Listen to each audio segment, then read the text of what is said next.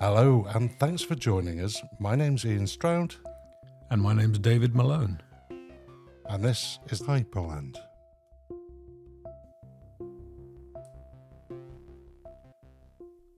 So, David, I have one word for you today. That's banking. Okay. All right. So, half the audience are now rolling their eyes, and the other ones are throwing things about. Um, it's back in the news. And yeah. Which bit of the news is it that's bothering you this morning? Well, it started with there are three regional banks in the United States.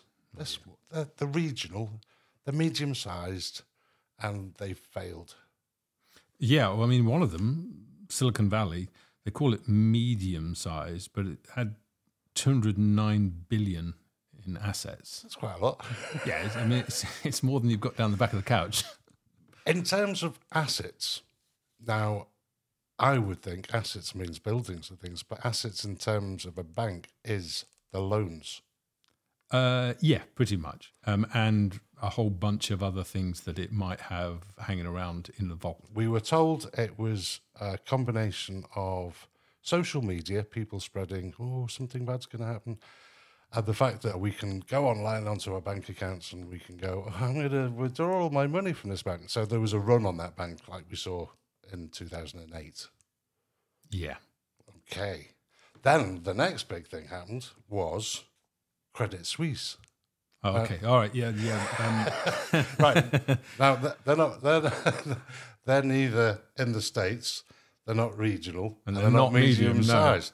There is, I, I didn't know about this, but there is something called G, GSIPS, which is the global, G Siffies. Yeah. si- the global system.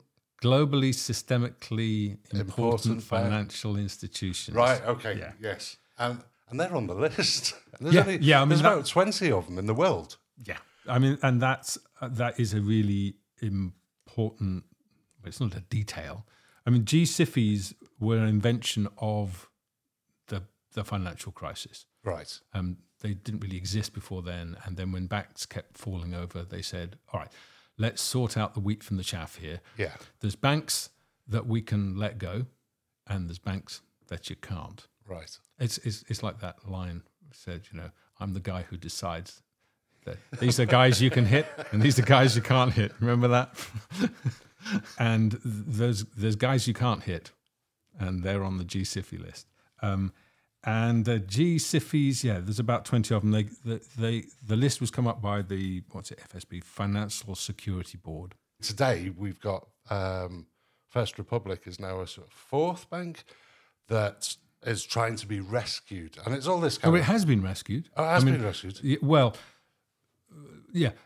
The, there's a bank that goes, oh, I might need some help. And then there's the bank that's collapsed. And in between, there's banks that needed some help and got some help. Yeah, and right. And, and they're in the middle bit because they have 11 other banks chipped in to save them because they don't want. First Yeah. Republic isn't a GSIFI, um, but uh, it's not the kind of bank that you can go, yeah, well, it doesn't matter. Yeah. Uh, so, I mean, they actually got 70 billion just from JP Morgan Chase. Oh, Mm, JP Morgan Chase aren't going to give you 70 billion just on a whim, just because they like your face. You know, oh, go on, Ian, yeah, it's 70 billion. You- you look- No, that doesn't happen. But the other important thing is I overheard a conversation with you and a friend, Jonathan, Oh, Jonathan, yeah. and I overheard you sort of saying, "This is 2007." all over again. Now, I, I was like, oh, David, we all know the, the crash happened in 2008. So, how, how, what am I missing here? Okay, well, um, uh, for those who don't know, uh, that's Jonathan Sugarman, um, who I've known since 2007. Uh, he was one of the most, probably the most famous of the financial crash whistleblowers. He was risk manager at Unicredit uh, in Ireland. Yeah. uh, and without wishing to annoy too many lawyers, um, all the U- the big banks, certainly all the big European banks, have branches in Ireland um, because I think it's fair to say that There's nice Bank- tax tax breaks, is, is it? The- oh, very nice tax breaks, but also it's. I mean, if you talk to bankers in Ireland, and I talk to quite a lot of them, they they will all admit once they've had a drink or two, yeah, it's the Wild West here. I mean, basically, for instance, most German banks, well, all German banks had a virtually had a branch in Dublin because you could do trades in Dublin, Yeah. which um, the financial regulator in Germany said you couldn't do. That- Nice, th- nice. It's illegal in Germany. You can't make that trade. So what you do is, and what they did do, and what they're still doing, is you have a branch of your bank in uh, Ireland, Yeah. and then um, uh, Hans gets out of bed in Frankfurt, says kisses the small kinder on the on the top of their head, gets his briefcase, goes to the airport, flies to Dublin, books the trade that would be illegal in Germany, but does it in And, and and we can say this without getting sued. yeah yeah no it's, Yeah, it's true, and then uh, flies back and and has his knockverst in the evening, and all is good. Yeah. Um, so Jonathan lives in that in that world, and we've known each other for a long time. So that so the connection to we're now 2023. yeah, So we you're were you're describing it as 2007. Yeah, well, because Jonathan and I chat regularly, and uh, when this all started, the, the regional bank started falling over. Jonathan Yeah. was on the phone going, "Oh, it's they're doing it again." And I said, "Yeah, okay."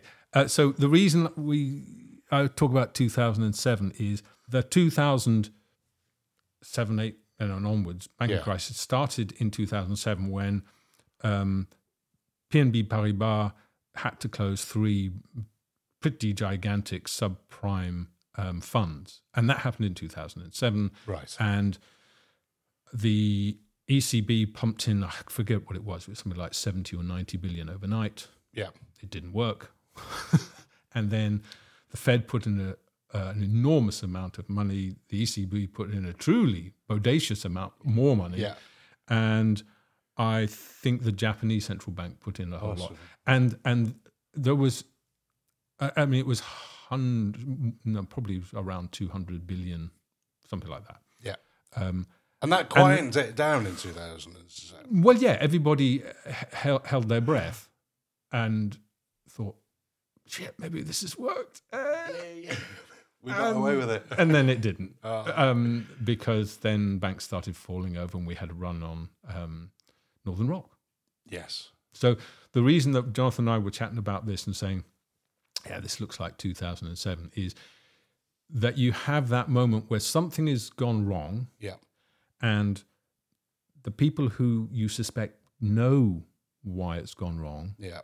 aren't saying anything because possibly they're at fault. Well, I used to do that as a child if I did something wrong. Yes. It's about going into a different room and just being very quiet. Yeah, and then when you get nobody caught- notices. Yeah, and when you get caught, you go, "Yeah, well, uh, it was like that when I got here, Yes. but but I'll help you fix it." It was him. uh, and and that's that is essentially what is the next step um, in, in Right. the, the banking fallout. So some people, I think, know must know what's happened. Or at least have a clue. I'll tell you a little story about why they might not know, um, and why they're not going to tell you. And then people like the regulators, I'm afraid I think they don't know. They they don't know what's going on. Tell me the little story, and Okay, we'll well, get on to. I mean, my my, my basic Okay, I'll. I'll t- tell the little story, and I'm not going to give you any of the names uh, because then I would get in trouble, and so would the person who told me. But this is this isn't a second, this isn't a third hand story. Yeah, This happened, and the person involved told me. So um, this person worked for a bank and uh, was another risk manager. I, I talk to a lot of risk managers because they're the people at the sharp end. Yeah. Um, a, yeah. Uh, and person as a risk manager in the book gets taken in, you know, so this is your job, this is your desk, here are the books. You know, your job is to make sure that it all works by the end of the day so that we meet the capital requirements so that at the end of every day you can sign off and go, yeah, the bank is solvent. There's all our liabilities. There's all our assets. They match. And this is all regist- uh, regulated. Yeah, and written down. Legal, and yeah. it's And this particular bank had a branch virtually directly opposite the regulator. Okay. And so the, the risk manager said, okay, great. Uh, this is this is fabulous. This is what I'm going to do. And um, and then the person who'd hired this risk manager said, ah, there's one other little detail. Um, if you see the bank regulator come out of the office and head this way, I want you to take this book and put it in that safe, Yeah. and then get a book that you'll see that looks very like the book that you've got in your hands. Get it out and show the bank regulator that book, Okay. which is our fake bank records. So there were two Yes.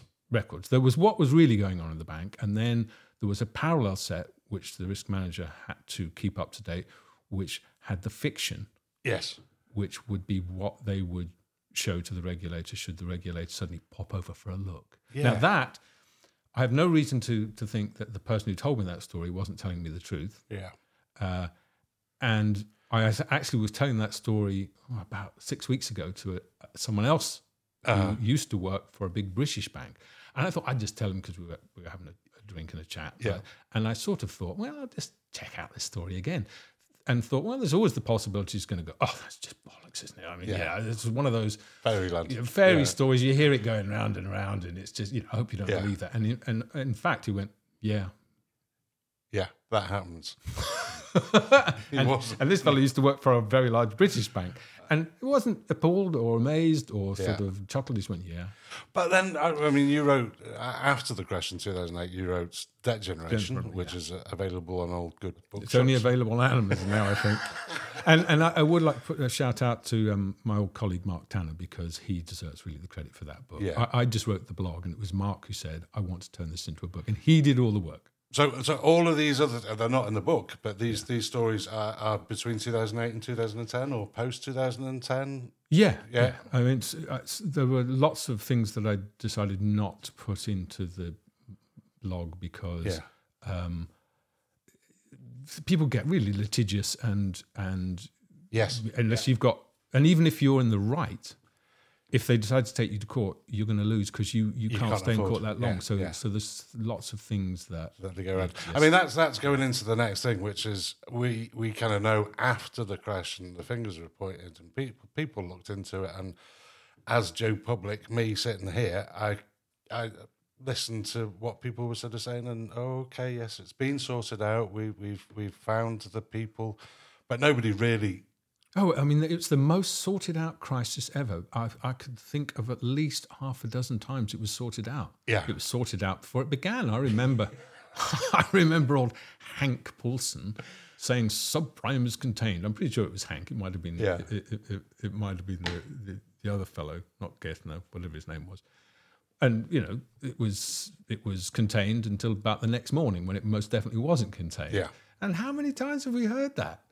It's always contained. It's always no problem. I mean, didn't they say that just recently about one of the about the you know where we started with these, and they were saying, oh no no this is all this is all contained now. It's going to be fine. Well, yeah, And and Credit Suisse was saying just before, I mean, literally a day or two before. That oh no no we're you know we're fully capitalized and we you know we're, Well, we're fine and, and then they're they've, not They've got to say that, or they get a run.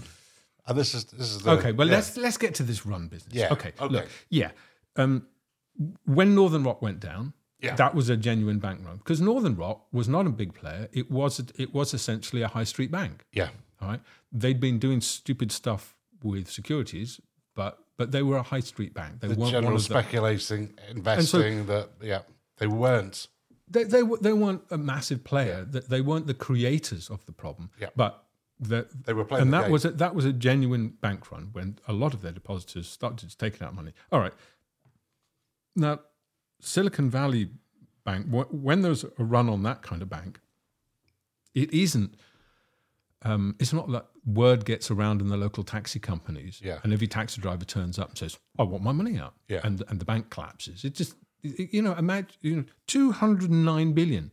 Imagine how many taxi drivers would Would take.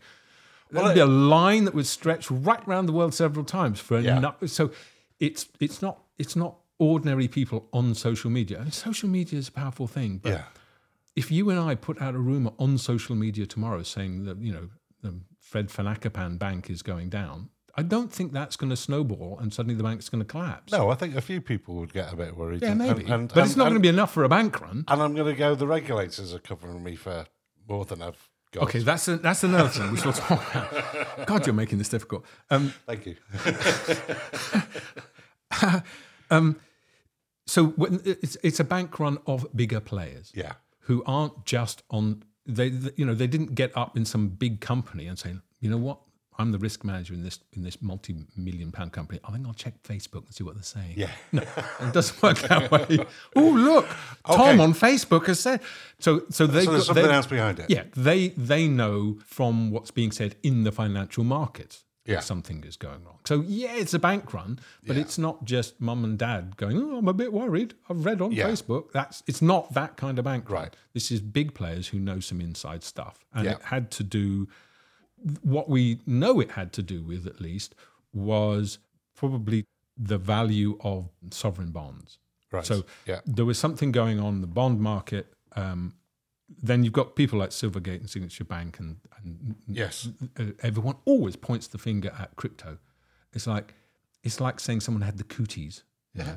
Oh, I didn't. I didn't hear much about crypto involvement in that. I mean, there's, there's No, so well, they're pointing the finger at it now, and I'm Oh, sorry, but that doesn't wash either. And Credit Suisse were, certainly weren't brought down by Bitcoin or anybody else's. no. coin. I mean, credit Credit Suisse have been in decline for a large part of this year. I mean, the the, the people, the big, like you sort of say, not not me investing my twenty quid. It, it's it's been large investors have now been pulling out and going.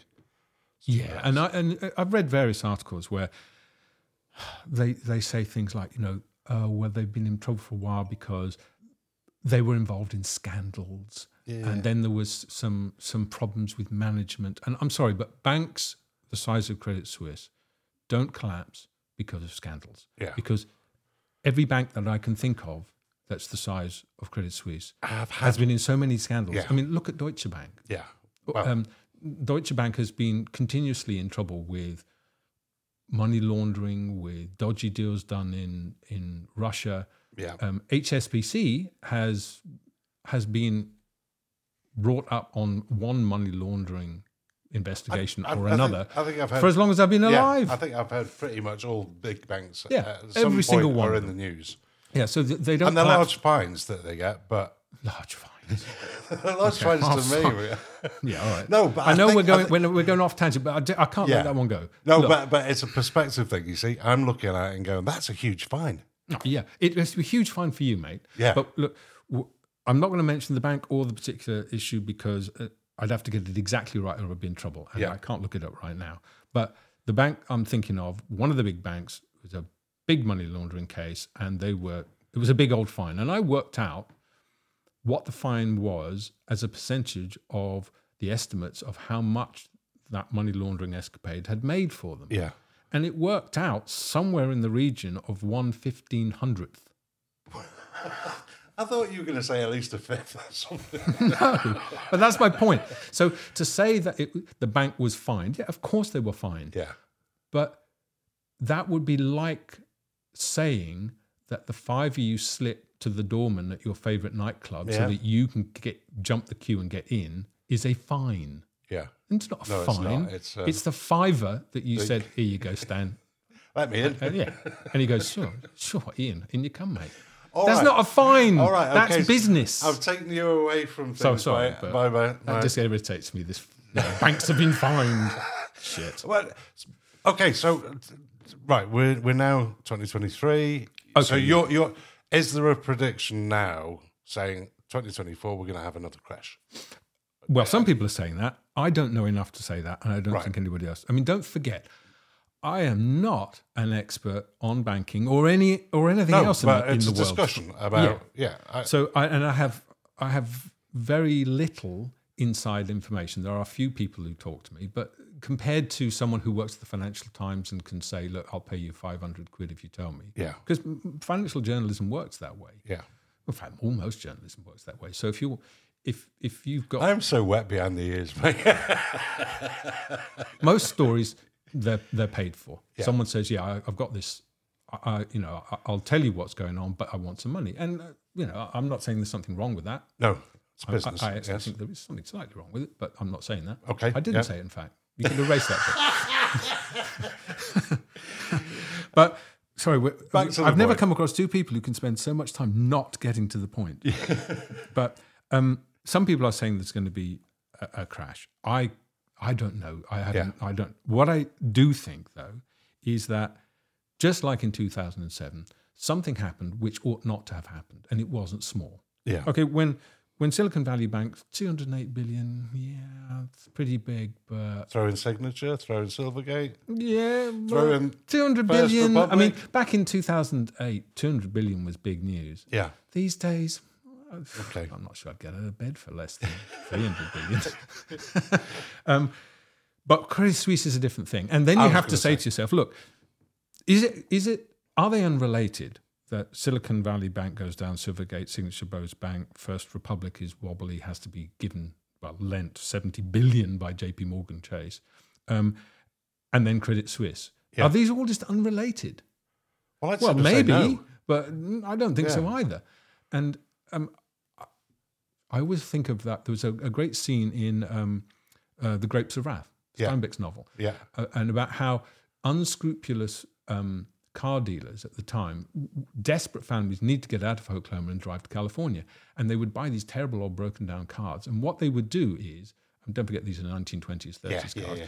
they would put sawdust in the the the transmission so that as that sawdust got mulched up it would kind of work it was some kind of cheap lubricant the cogs would Yeah. sort of but it's sawdust for goodness sake and they get 10 miles down the road and they were stuffed and i just feel that that's what happened in 2007 it's what i think is happening now that the system Isn't working. isn't working and they don't know why not.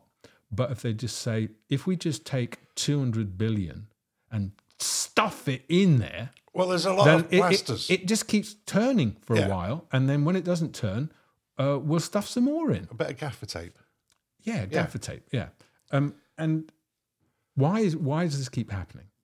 we've got. I think part of the problem is we've gotten so used to it that that people go, "Oh, it's a bank collapse," as if you know. Uh, It's it's a it's a it's a normal thing. Yeah. Yeah, well, it's it's to be expected. But okay, okay, so take me back to um, who's controlling this? Uh, central banks. Well, ECB came along. Central banks don't control anything. There's this notion Fed. that central banks, Fed, the ECB, that they that they they control things, and then the private banks respond to that. They, you know, because Yeah. the, the central. That's not the case. That really, truly isn't the case. Right.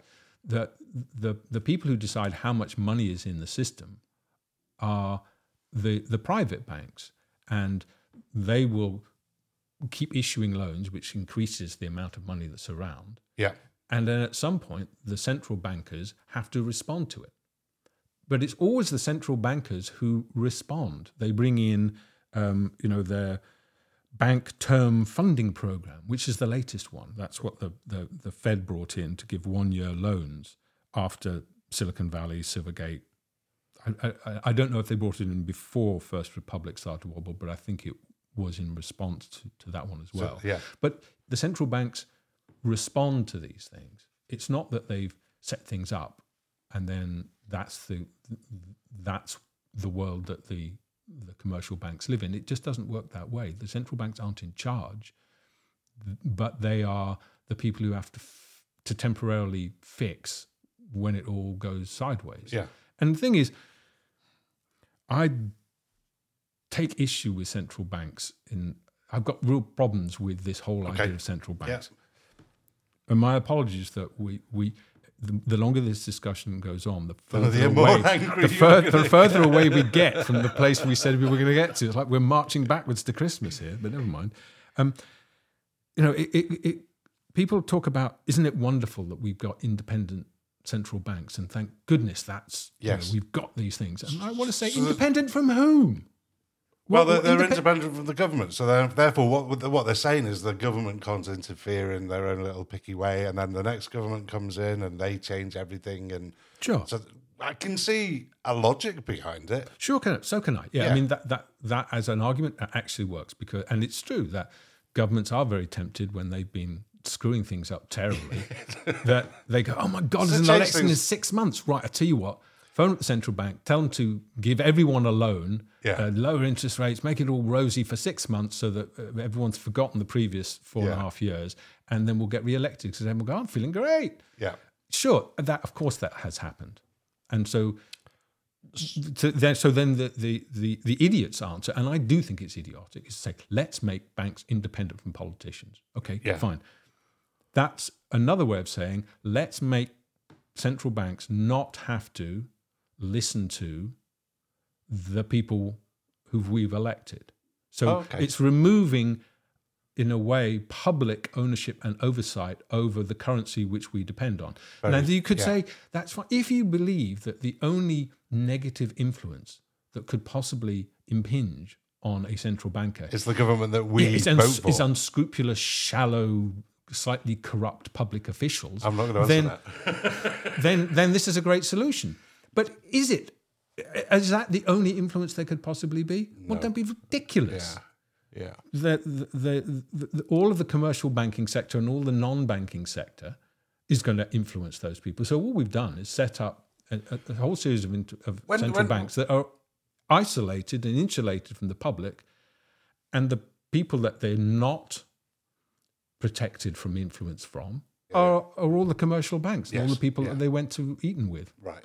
Yes. No. I see or that. Groton and or When did Harvard. these? When, when did the sort of this central banking come into play? Then. well, you mean the independence of Yes. them? Uh, that would have been in the late 80s, I think. Right. It was people like Gordon Brown, etc. Yeah. Yeah. that said oh, we must have them all independent.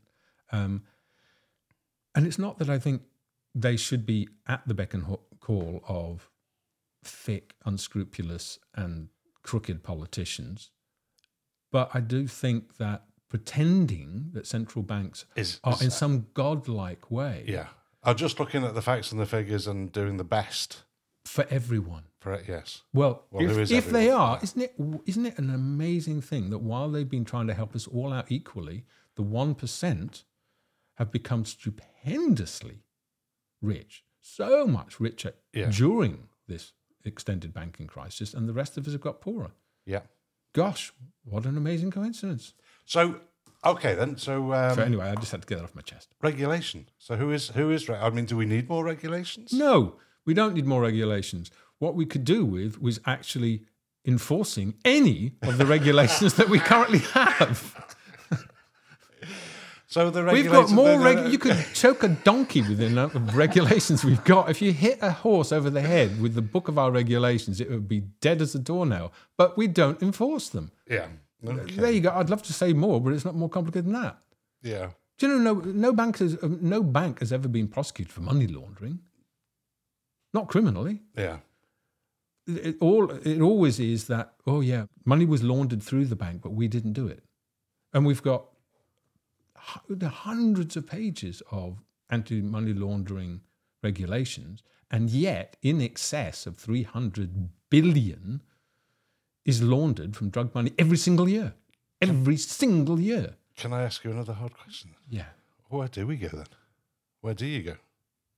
What do you mean? What is well, what is wrong and what is going to stop the every eight to 10, 12 years we seem to be. Well, I'm glad you said that. yeah. I mean, that is that's another thing that's worth just reminding ourselves of is that from the Great Depression through the 70s, we really didn't have financial crises. Yeah. There was the the um, oil shock of the 70s, but that wasn't a financial crisis. It caused the financial crisis, but Yeah. it wasn't caused by banks. by the by the it was caused very reasonably by the oil producing nations saying, you know, we're slightly sick and tired of you telling us how much Our our oil's be- worth and being in control of it. So you know what? I think it's our oil. It comes We're from our country. We'd like to set the price, and it's going to be a bit higher. Yeah. Okay, that's not a banking crisis. No. I understand. But once you get to um, the 80s, and you know when you got to the, the big switch on in 80, what was it? Was it 87 when they you know they connected up the global markets? From about that point on, yeah. America on its own has generated and exported a financial crisis. It's about every nine years. Yeah. Yeah. And the thing is, when talking of bank runs, when the US financial system gets the runs, the rest of us always get covered in shit. it's just the way it is. So what's the answer? Well, I, okay, oh, I'm, I'm, I, you can't am not that. I mean, expecting. I'm not expecting the answer, but what can we? What should we be looking for? Okay, there's several. There's not one easy thing, Yeah. But there's there's lots of things we could be looking at and we haven't looked at. Um, part of what I think is going on in this recent bank ups and downs, and I would like to say that it's not unrelated to the old um, Liz Truss Kwasi Kwarteng mini budget. These these things aren't all unrelated Yeah. they, they, they, are, they are related. And part of what we need to do is look at um, trade in bank risk, for instance. I mean, one of the big things in 2007 and onwards is people said, okay, the banks have to be less risky because they keep falling over. Yeah. And there's, there's various ways you can do that. You can shrink the bank, you can make them um, only engage in less risky trades, you could outlaw certain kinds of um, uh, credit default swaps and derivatives and all the rest of it, but nobody wants to do that. Well, it, uh, but if they did do that, they'll just go to Dublin and well, okay, fair enough. Uh, or the City of London. Um, well, come on. meow. Um, um, yeah, the City of London's not the Wild West. Um, it has tablecloths and silver service, but it does the same things. don't you bet? Don't you believe it doesn't? Okay. Um, but f- for instance, we what happened, and this I'm not saying this is the whole answer. It's just part of the answer. It's one of the many things which we ought to be looking at, and it ought to be more in in in the financial news that we're all being given, so that we Yeah. can think about it. Is you you had things like. Um, you have trade in things like regulatory capital relief or um, liability driven investments Yeah. the LDI trade is very much wrapped up with what's been happening with our mini budget and whatnot. But essentially, you've had a lot of trade. Let's take the regulatory capital relief trade. Banks have risk. They've got, they're making these loans, and the, whenever you make a profit, you're going to also see risk Yeah. because essentially it's by doing something risky that you, you you get the profit. Yeah. Okay, so risk is like the inevitable pollution of an industrial process. Yes. All right, but then you can make a lot of trade by trading in waste. And so what's happened is the banks want to continue having their risky trades, and the regulators have said you need to be less risky. So I- rather than stop doing the risky trades or stop owning Mm. the, the bit of paper of a risky loan, what they've done is they've said, we're going to keep this risky loan, but we're going to sell the risk. We'll keep the loan, sell the risk. It's just basically like insurance. Yeah. There's risk Okay, your house yes, might burn yeah, yeah, down, yeah. rather than avoid the risk of your house burning down by saying, if I don't own the house, if I don't have a house, it can't burn down. No risk. You think, Yeah, yeah, but I want to yeah. live in the house. So then you say, well, let somebody else take the risk of it burning down. That's Yeah. called insurance. Okay. Yeah. And so what they did is there was a whole big trade in banks selling the risk. Someone else would take the risk. Yeah. The bank would pay them fee. Premium. and for it. then Yeah. if something terrible happened with this risky trade, the other silly out. would pay it out. Well, guess who took on those? Insurers. But the thing you have to remember is insurers are often your pension companies. Yes. Yeah. Oh, right. And Okay. Yeah. Yeah. They're not regulated in the same way. Okay. So basically, when I say, oh, it's just insurance and they're buying insurance, that makes it sound like a great idea. But the other way of saying the same thing is that you are taking risk that the regulators can see, because this is where the regulator is shining his torch, going, I can see the risk. Yeah. So you go, you distract them for a second, and then you s- you get you sell the risk to somebody else who's standing where the regulator's light isn't shining. Yes. And they look at it and they go, oh, look, your risk has gone up. You're much better Yeah. and the, they're not noticing the risk piling up elsewhere, and it was piling up in insurers and pension companies. So it's not the only thing going on, and I'm not saying, but there was a lot of ink spilt at the time, and Yeah. people saying, "Oh, this isn't really being regulated," you know. And then guess what? When Kwasi Kwarteng makes his I was going to say. So that's the reason why. that's why I'm raising it. Is wasn't it weird that some small offshore island wants to raise a bit more money, Yeah. and just the mere mention of it, and the next morning we have headlines saying Pensions. pensions at risk. Yeah. What? Wait a minute. Where did that come from? Why were why were the pensions at risk? What did that have to do with with anything?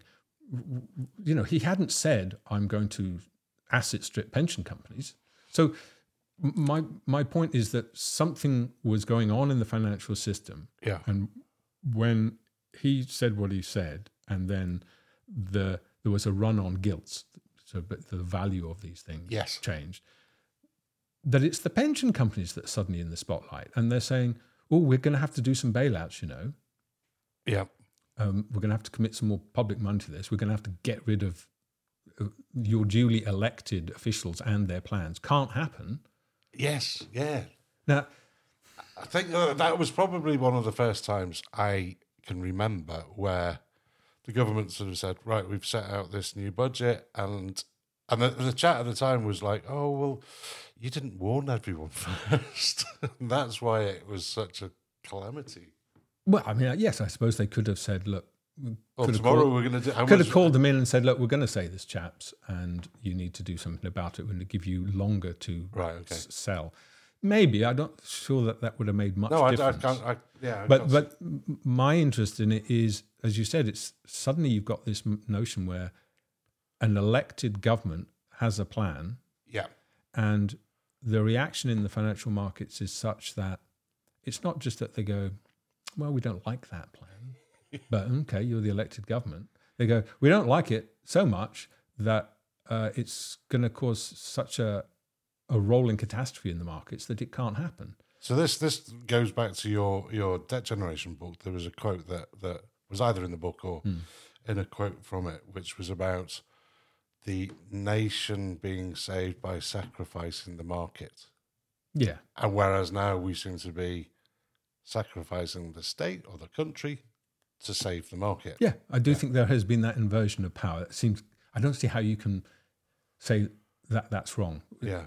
It seems to me that's self-evidently been the case, clearly the case since 2008, Yeah. or once or 2007, um, and I think it's gotten worse, and it it links up with our point about central banks because Yeah. another one of these things is well, central banks are great because you have continuity of policy. So, you know, instead of to burlesque the situation where you've got, you know, you vote in a government and the government says, yeah, we're going to build a bridge. That's what we should be doing as a nation. And so they start building the bridge. Yeah. And then there's an election and you elect a new government and the government goes, we don't like bridges. Bridges are rubbish, mate.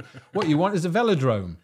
And so the bridge is now half built, not going in. A lot of money's been spent, it, but it gets cancelled and they start building a velodrome. And then there's another snap election and they go, velodrome's a shit, mate.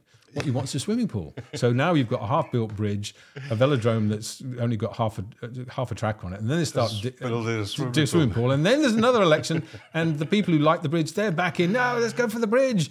And so now you've got, uh, you know, a, a two thirds built bridge before the next election that stops it again, a half built velodrome, and an empty swimming pool. And so people say, okay, let's let's do away with that. Let's have some sensible technocrats in the bank who say, yeah, you people can come and go, but we're just going to keep the Yeah. ship steady. When you put it that way, it sounds great. Yeah. But it also means that you could elect a government which says, we think this system is going radically wrong. We want to turn at right angles because the way you're marching, you're headed right for a cliff and you're going to fall over it. Yeah. We're, we're turning away from the cliff. And the market goes, no, no, no, we need oh. continuity, mate. And we're the market, we're bigger than you. And we're going to, several of us are going to throw all the toys out of the pram. And suddenly, you can't do that. And so I then start to think, what's happened to democracy? Democracy is now being shoved in a narrower and narrower track. Yeah. You can vote for any government you like, and you can have any policies you like as long as they fit in this narrow track. It's like Gerald. It's like Well, old, old yeah. Ford. You can have a car in any color you like as long as it's black. As long as they do what the markets tell them Yeah, to do. so or, I- or, or they, they, they're acting within those boundaries. Yeah, and it's easy to set, to say, yeah, but Kwasi Kwarteng and Elizabeth Truss, they were idiots, and I didn't like what they had to say Did you anyway. think they were right then? I don't know, but for different reasons. But but all I'm saying is, imagine you did like them. Yes. Or imagine, no, or, or, I'm- or imagine I- I- I- we're we're both slightly left of centre, I think. Um, I mean, I know I am. I think you are. Yeah. and and the libertarians who might be listening to this, you shouldn't hold it against us because I don't, don't- it's not like um, either of us are saying this is the answer. It's all No, in Das no, Kapital. It's not. But my point is, imagine if some left wing president or prime minister had been in, yeah. you know, So someone you wanted did to like, do- and I- I wanted mean, to do something, and then the market said no to that. Yes. So don't take, don't sort of rub your hands in glee and go, yeah, well, I didn't like Kwasi Kwarteng. I thought Yes. this No, stuff oh, was oh, oh terrible. Oh. it- so it- hooray! No, it's it's it's it's the general case that are we now at the situation where the markets are so fragile yeah. because th- this number That of was- bank collapses since 2008 they are fragile Yeah. that w- w- the only things we can do are a very narrow number of things because they all have to be dedicated to keeping this fragile market this basically upside down pyramid from toppling over Yeah. I mean, the financial market should be a pyramid on its base, so it's Yes, big and steady. no, but, I- but we now have one where it's basically teetering on its Yeah. pointy end the whole time. So everything, everything has to be for that, and that I think is the problem. Yeah. And we need to understand why we got there and why it's persisting. And yeah, sorry. No, but I, I'm just going back to something. That, I mean, this might be totally um, off track, but going The whole back, thing's been off track. Ian. Yes, I, I know. I realise that. I realise that. But I mean, looking at the little I know about someone like Credit Suisse, now they've been forced into. it- It's this idea of kind of like, oh, they bailed out, and actually, you know, these companies have gone bust. They're still trading. They're still there. There's a lot of them that. Are, so Credit Suisse, you imagine their share price is zero, and then now they've, they've merged with UBS. Uh, UBS had problems years ago, but they fixed themselves. But now they're sort of say- saying that the, the merger is going to take up to four years, which I kind of understand because, as we were saying before, a lot of big banks they do things. UBS don't want to take all the risk, but I, I just I, I don't understand that side of it. Well, Uh, is it is, is that something I should just go? Don't worry about that. no, no. I think I think you should worry about it because when they say they've merged, it's it's that's not some kind of magic thing. I mean, it's a shotgun wedding. It is a shotgun wedding, and also whatever was wrong with Credit Suisse is still there. I mean, if they've got, if they had lots of ill-performing loans, or Yeah. if the the yeah, I mean, there was a there was a change in the markets, and they were having to sell things, and it didn't look good for them. So you can always make the excuse, well, it was a short term thing. Yeah. They couldn't meet their liabilities at that moment, so they would have had to have closed the door. That would have led to the whole global system falling over. So it's not that the bank is fundamentally um, not working, but it couldn't absorb that shock on the day. Well, yeah, okay, maybe, but you do have to ask why one of the G SIFIs that's that big, Big, yeah, yeah. that prudently run by the cleverest men in the room, Well, there was a and new the cleverest C- women in the room, Yeah. how it could get to that point. Yeah. So it it's again it's it's a pyramid that should have been sitting on its firm base. base. Yeah, somehow was flipped on its head and was was wibbly and wobbly.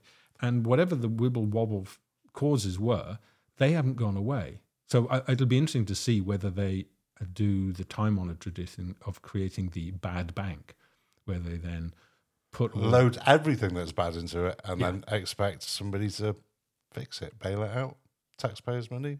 Yeah, Any and then above? say, oh well, you know, we've got the bad. The bad bank will slowly unwind all of these trades. Yeah, and they use phrases like this as if it's some kind of magic, yeah, um, and it, it's not. I mean, I, I think which is it? The Chinese banks. I think it was in the nineties somewhere. They had virtually all of their big banks fell over, and each one of them had a bad bank created for it. right. So they can put all their Yeah, and Dirty so laundry. then, so Dirty then, laundry. yeah, and then those bad banks were still in existence well over ten years later. yeah, Uh, and then at least one of those bad banks started trade engaging in the kind of bad trades that that the original bank, Yeah, and then it went bust, and Yeah. they had to create a bad bank for the bad bank, and on it goes. Um, I think the the system you either have to think the system is fine, but just things keep happening, and then we have to fix them yeah. We don't know. or there's something systemically wrong with the system and that we're not really fixing anything we've just got a system which is so broken that it constantly has to have money poured into it. But for some reason it suits somebody so they don't want to change it. And i think that is a more likely explanation. You know we've had since 2007, we haven't had any banking stability really. No. because the central banks brought in in 2008 their temporary and extraordinary um, measures, the special tools, but they were t- temporary and extraordinary. Well, they certainly were extraordinary, but temporary, Yeah. they're still there from 2008. That's a long time. Well, we went into austerity after that, and and that's Yeah. just But that and that was prolonged the but but but even then central banks were still buying corporate bonds. yeah. Well, before 2007, that's not something they did. I mean, the, I think the Japanese central bank now owns some massive percentage of the entire stock market, of all of their ETFs, exchange traded funds. Yeah. That's not a financial system that in any way looks like the financial system we had up to that point. You know, the, the kind of financial system that economic students are still taught about in textbooks Yeah. but that's gone. And and these extraordinary measures, the fact that we have the bank term funding program, is another bailout. It's, it's more public money going in to saying, yeah, we're going to buy those assets, we're going to lend you loans. You know that one, they they they'll give them a loan for a year, and they can pledge virtually all this um, collateral, which is basically their holding of loans and and other bonds that the bank has, and they Yeah. and they're accepting the par. In other words, they're not saying what's it worth today if you had to sell it, mark to market. They're saying, well, what is it? What is it that you bought it for? Yeah. That's like you buying a car, driving for ten years, thrashing it, Yeah. and then you get in trouble, and someone says, well, I'll give you a loan, the value of your car the day you bought it. Well, geez, Well, that's that- that. that's generous. Thanks. Great. That's fantastic. Well, that's what they're doing. And the fact that that is just the normal kind of thing and has been going on, I'm not sure there's more than a handful of years since 2008 when banks haven't been buying corporate bonds. And they weren't up to that point. So we've got to the point where this seems like the new normal. It's not normal. But why why why aren't we talking about it? I mean, obviously, I I um I know why we're not talking about it because you're saying there are certain people that are quite happy with it and it's working for them. But it's I mean, as as a system that should be working globally, I know there's differences between European and American um, sort of cogs in the wheels, but generally, it's not working. I, I would sort of say it's not really working if it's going to crash every eight years, ten years, and and No. And I've run out of gaffer tape. Yeah, exactly. And if to we, we have to have almost endless austerity in order to keep it going. Well, so in some sense, it is a it is a new system. This is the new normal, but it's a very bad normal, and it's being passed off a- as as something else, as if well, these are just the nest. This is just the way the world is. Well, no, this this is the way the world became once we set up a global trading and financial system the way we have set it up. And it Yeah. doesn't have to be set up that way. But we don't seem to be having that the discussion saying, well, maybe this is a crap Maybe, way of having it yes, set maybe up. we can change things. Maybe we can fix things. So going forward to 2024, um, you you can't predict what's going to happen. Uh, what should we be doing?